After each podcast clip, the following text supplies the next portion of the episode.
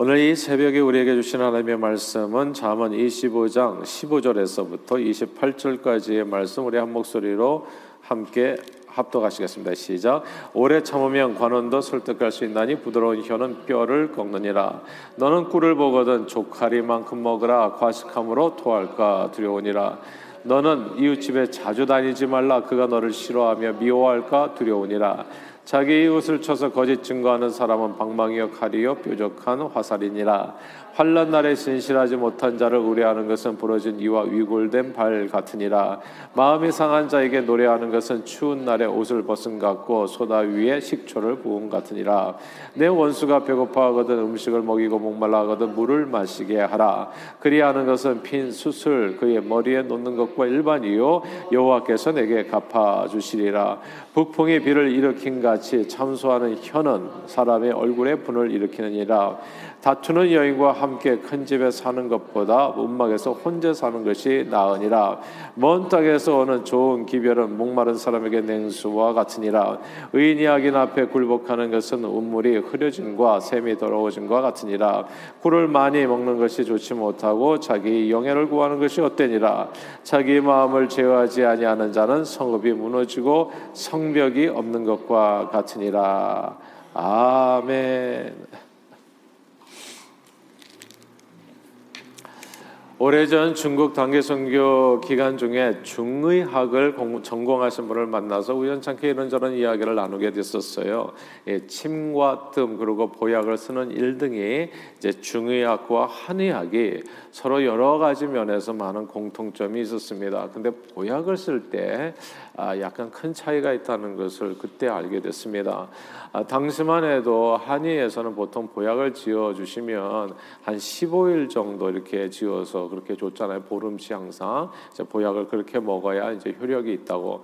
근데 중의에서는 아무리 좋은 약이라고 하더라도요 며칠치만 준다고 하더라고요. 아마 예를 들어서 3일치 정도. 그래서 먼저 먹어보고 나서 3일 먹고 나서 다시 검사를 하는 거예요. 그래서 다시 환자의 상태를 진료하고 나서 그 약을 계속 복용할 것인지 또 그 약 재료 가운데 어떤 부분을 또 뺄 것인지 넣을 것인지를 아, 다시 이렇게 결정해서 혹은 또 완전히 중단할 것인지를 결정해서 그렇게 약을 쓴다고 했습니다. 아무리 좋은 약이라도 오래 과용하게 되면 그러니까 예를 들어서 3일 이상씩 이렇게 과용하게 되면 아무리 좋은 약이라고 하더라도 인삼 녹용이라고 하더라도 또 다른 부작용이 생길 수 있다는 그런 말이었습니다. 과유불급이라는 말이 있잖아요. 지나친 것은 모자란 것과 같다는 뜻입니다. 무슨 일이든지 매사 지나치면 모자란 것과 진배 없는 그런 결과를 얻게 될 수 있다는 것이지요. 이제 대한민국 최초의 국립공원으로 지정된 지리산은 남한에서 가장 넓은 면적을 지닌 산악형 국립공원입니다. 아, 한때 일제 강점기와 그다음 한국 동란을 거치면서 아, 수많은 동식물들이 이제 멸종 위기에 처하게 됐고 나무도 잘려 나가서 환경 훼손이 매우 심각했었지요 한때요. 아, 그런데 1967년에 이 대한민국 최초의 국립공원으로 지, 이게 지정되면서 이제 지리산 살리기 운동이 벌어졌고 그로부터 약 50여 년이 지난 오늘날에 이르서 이르 러서 지리산을 가보시면 아시겠습니다만 이제 울창한 수풀림을 이룬 정말 생태계의 보고가 됐습니다. 멸종했던 모든 동식물들이 다시 살아나게 됐고 반달곰도 꽤 많죠 지리산에.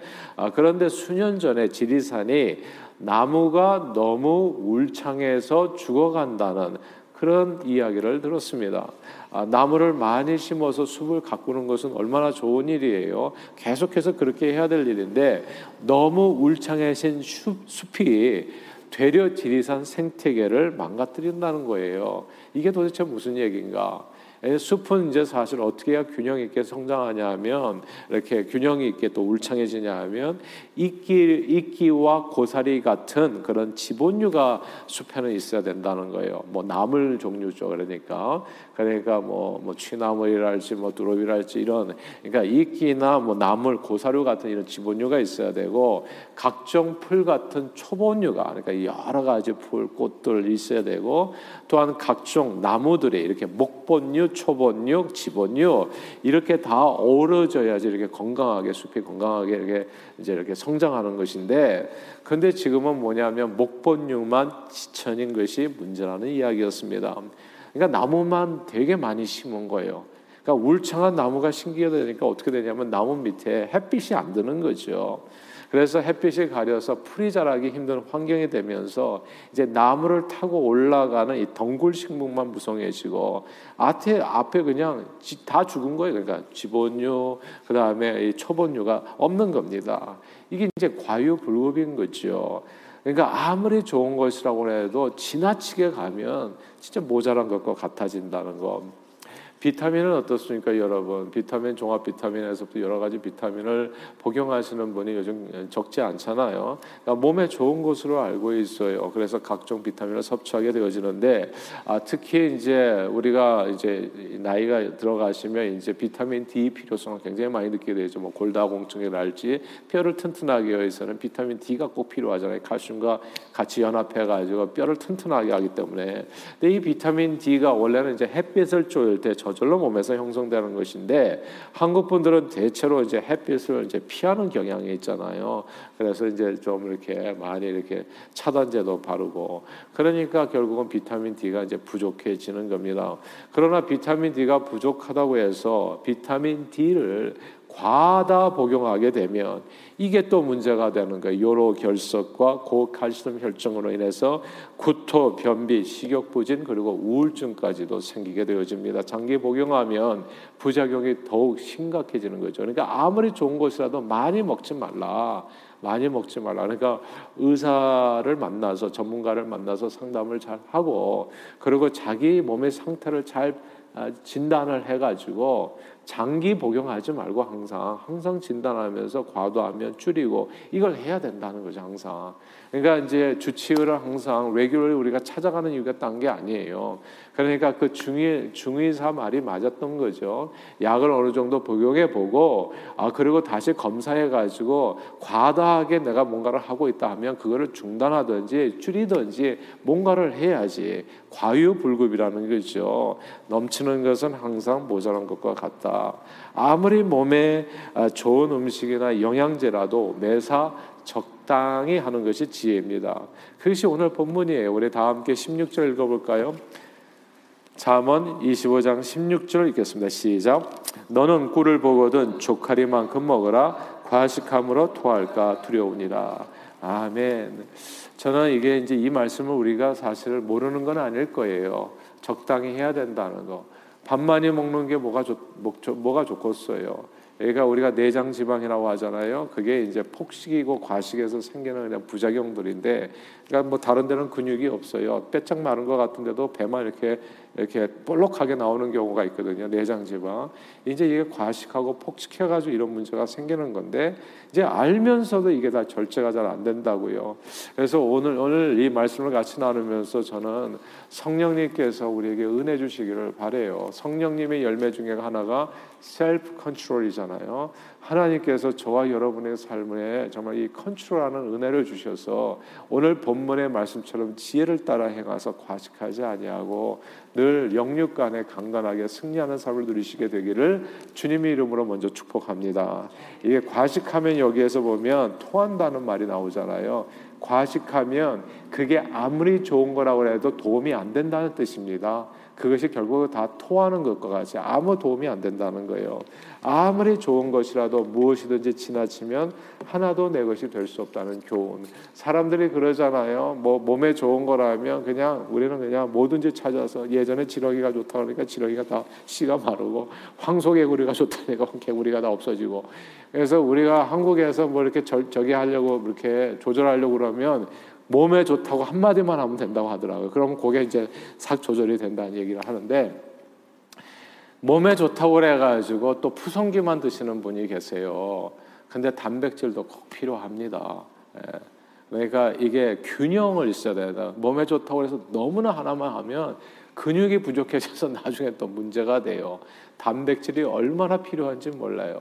그러니까 필수 영양소가 있잖아요. 이걸 균형 있게 해야 된다는 거 항상 절제해야 된다는 거 매사 적당히 해야 된다는 거 과도해서는 안 된다는 거 꿀은 어떻습니까? 오늘 본문에 나오는 좋은 음식입니다. 세상에서요 유일하게 그냥 두어도 상하지 않은 음식, 냉장고에 들어갈 필요가 없는 게 꿀이라고 하더라고요.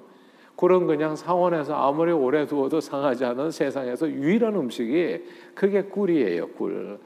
꿀에는 비타민과 미네랄, 전해질, 아미노산 그러니까 뭐 당분뿐만이 아니라 이런 아주 각종 이렇게 몸에 좋은 영양소들이 포함되어 있어서 꿀의 효능은 정말 엄청납니다. 심장병에 좋고요, 위장병, 방광염, 위궤양, 당뇨, 간염, 위염, 야노증에 좋고 그리고 체력 강화, 소화, 변비, 그리고 기침, 감기, 피로 회복, 피부병, 입냄새에도 좋은 게 꿀이래요. 야 이렇게 보면 진짜 거의 만병통치 수준 아니에요? 이제 꿀은 근데 기본적으로 당분이기 때문에 이게 또 과다 섭취하면 문제가 되는 겁니다. 이게 조금씩 조금씩 먹는 거지 약처럼 이거 그냥 그냥 먹 저기 꿀이 좋다고 그래가지고 매 끼니마다 한 스푼씩 퍼 드시면은 이게 이제 체중이 늘고 이게 심장병, 당뇨병 등 만성 질환의 이 원인이 되는 겁니다. 아무리 좋은 것이라고 해도 과유 불급, 지나치면 모자란 것 같아집니다. 꿀을 적당히 먹으면 심장병에 좋고요. 꿀을 적당히 먹으면 당뇨병에도 좋아요. 근데 꿀을 많이 먹으면 심장병의 원인이 되고 당뇨병의 원인이 됩니다. 이게 똑같은 거를 갖다가 어떻게 섭취하느냐에 따라서 똑같은 질병이 생기기도 하고 없어지기도 하는 거예요. 과식하면 오늘 본문에 토하게 된다는 것. 모든 일을 매사 적당히 하는 것이 지혜입니다. 그리고 그러면 모든 일인데 어떤 일들을 매사 적당히 해야 되는가? 오늘 여러 가지 이렇게 예들이 나와요. 첫째는 말을 적당히 하라입니다. 15절에 한번 읽어볼까요? 15절 말씀 시작 오래 참으면 관원도 설득할 수 있나니 부드러운 혀는 뼈를 꺾느니라 아멘 17절에 보니까 너는 이웃 아 저기 18절이죠. 18절에 보니까 자기 이웃을 쳐서 거짓 증거하는 사람은 방망이요 가리요 뾰족한 화살이라. 이 말을 잘해야 된다는 거. 부드러운 혀. 그리고 18절에 보면 말을 칼처럼 하는 사람과 이게 비교, 비교가 되는 거거든요. 무슨 일이든 할 수 있지만 되도록이면 말을 절제하여 부드러운 말을 사용하라. 이렇게 얘기하는 겁니다. 근데 어떤 사람은 말을 날카롭게 하는 사람이 있어요. 그리고 또 신경이 날카로워지거나 피곤하면 말이 또 날카로워지기도 합니다. 그러니까 말을 절제할 필요가 있어요. 내가 말이 자꾸 뾰족해진다 하면 입을 닫으셔야 됩니다. 사실. 이게 부부간에도 얘기하다 보면 말이 뾰족해질 때가 있어요. 칼처럼, 화살처럼. 예. 그때는 입을 닫으라. 매사 적당히. 한마디 더 하면 끝나는 거예요, 그냥. 무슨 이게 강을 건너는 것 같아요. 루비콘 강을 건너듯이. 그 한마디 말 때문에 진짜 어려워질 수 있어요. 그러니까 매사 적당히, 예, 매사 적당히. 제가 미국에 와서 예전에 신학교 다닐 때, 그 제가 설교학을 공부했거든요. 이제 미국 클래스였는데, 아, 그때 배웠던. 근데 그때는 제가 잘 이해가 안 됐었어요. 근데 이렇게 설교를 할 때에도 매사 적당히. 그냥 저는 뭐가 매사 적당이냐. 그냥 이렇게 확실하게 얘기를 해줘야지, 칼처럼. 예. 그때 제 그때는 제가 뭐 20대, 30대 아주 그러니까 젊었을 때니까 이게 뭐 패기가 만만했었던 거죠.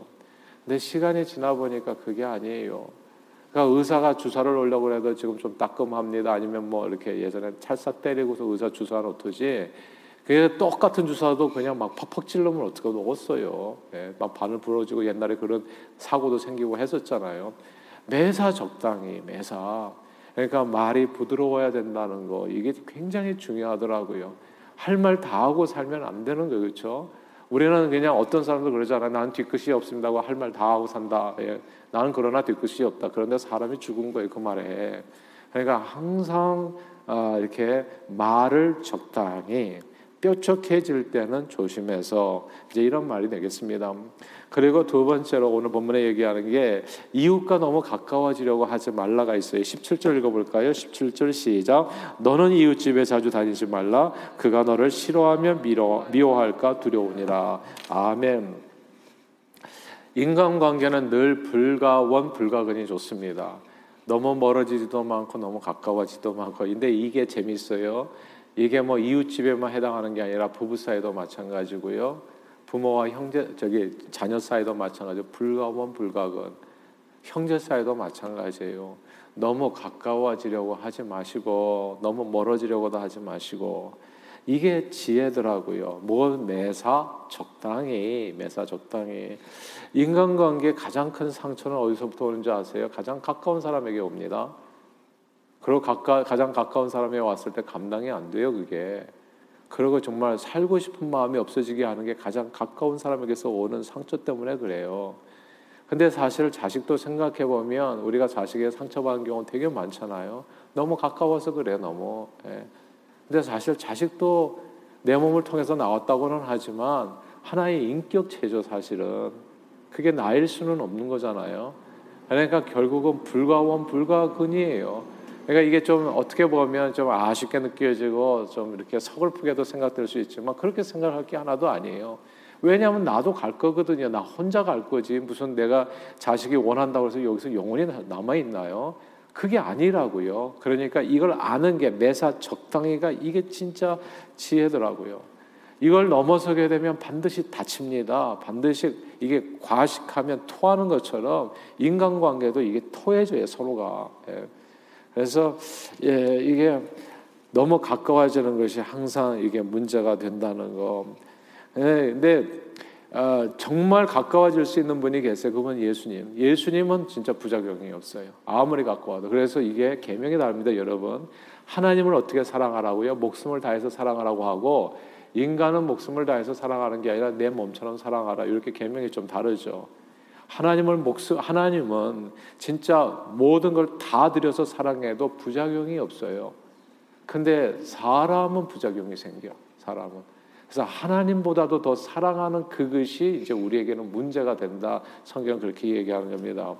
그래서 이게 뭐냐하면 사랑의 문제라기보다도 서로의 삶을 존중해주고 매사 이게 좀 이게 표현이 그런데 적당히 사귀는 것이 지혜입니다.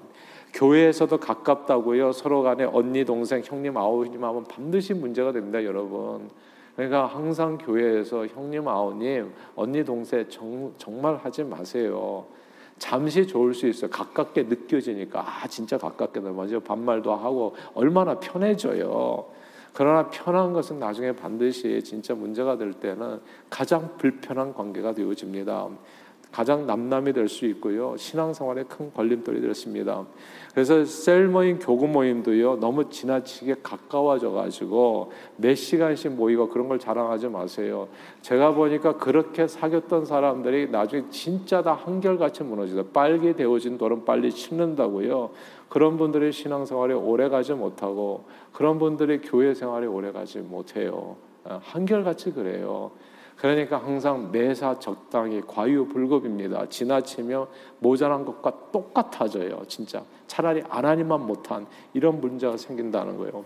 세 번째인데 미움을 갖다가 과식하면 안 됩니다. 아, 미움을 그 오늘 21절 같이 한번 읽어볼까요? 시작. 내 원수가 배고파하거든 음식을 먹이고 목말라 하거든 물을 마시게 하라.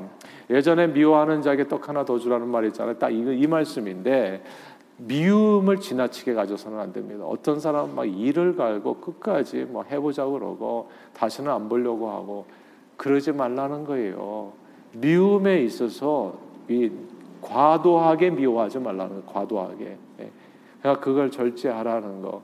사랑도 절제하고 미움도 절제하라. 매사 적당히. 미워하는 사람에게 물 먹이고 먹을 거 더 주고 그래서 자기 마음을 다스리라는 거예요. 절제하라고. 이게 지혜라는 겁니다. 사람을 계속 미워하다 보면 자기가 그 미움으로 인해 가지고 자기가 무너지게 됩니다. 자기 인생이 정말 쓰러지게 돼요. 그리고 좋은 결정을 못 하게 됩니다. 나중에 그 미움이라는 감정으로 인해 가지고 정말 엄청난 어리석은 결정을 내리게 되고 아 그래서 아, 그 모두가 파괴되는 일이 있어요. 미움을 절제하라. 그리고 분노를 절제하라는 말도 나와요. 분노를 절제하라. 아, 여기 보면 23절에 같이 읽겠습니다. 23절에 시작. 아, 북풍이 비를 일으키 같이 참수하는 혀는 사람의 얼굴에 분을 일으키느니라. 그래서 이 분노도 절제해야 됩니다. 그러니까 화를 내는 것도 절제하고, 아, 그리고 아, 한 가지만 더 할까요? 27절 읽겠습니다. 27절 시작. 꿀을 많이 먹는 것이 좋지 못하고 자기 영예를 구하는 것이 헛되니라. 아멘. 영예를 지나치게 구하는 것을 조심해야 됩니다. 경주 최부자 댁이 300년 가업을 이을 수 있었던 까닭은 좋은 가원이 있었기 때문이라 합니다. 가온 가운데 하나가 벼슬을 진사 이상 하지 말라가 있습니다. 지나친 명예욕은 반드시 스스로를 망하게 합니다. 과유불급입니다. 아, 제가 보니까 그 요번에 우리 임직하시는 분들 너무 감사한데 이렇게 아, 모든 분들이 그렇더라고요. 그러니까 이게 뭐 이렇게 원하고 바라고 뭐 이런 내용이라기보다도 하나님께서 주시는 내용이었어요. 근데 이게 참 아름다운 거예요. 내가 원하고 바라고 하면은 그만큼이 꼭 문제가 되더라고요. 수년 전에 그런 경우가 생겼어요. 누군가 이제 이렇게 어떤 직분자가 되는 것을 보고 자기 나는 왜 안 되냐? 나는 예. 나는 도대체 뭐가 문제냐? 근데 그분은 새벽 기도도 안 와, 기도도 안 해. 예. 그냥 주일날 보도시 예배 참석하시고 하시는데 자기가 본인이 생각할 때는 본인은 대단히 크게 보이셨던 것 같아요. 그러니까 스스로를 해가지고 그러니까 그게 감당이 안 되는 게 나중에는 그러니까 그 그것에 치여가지고 신앙생활이 잘 안 되시더라고요.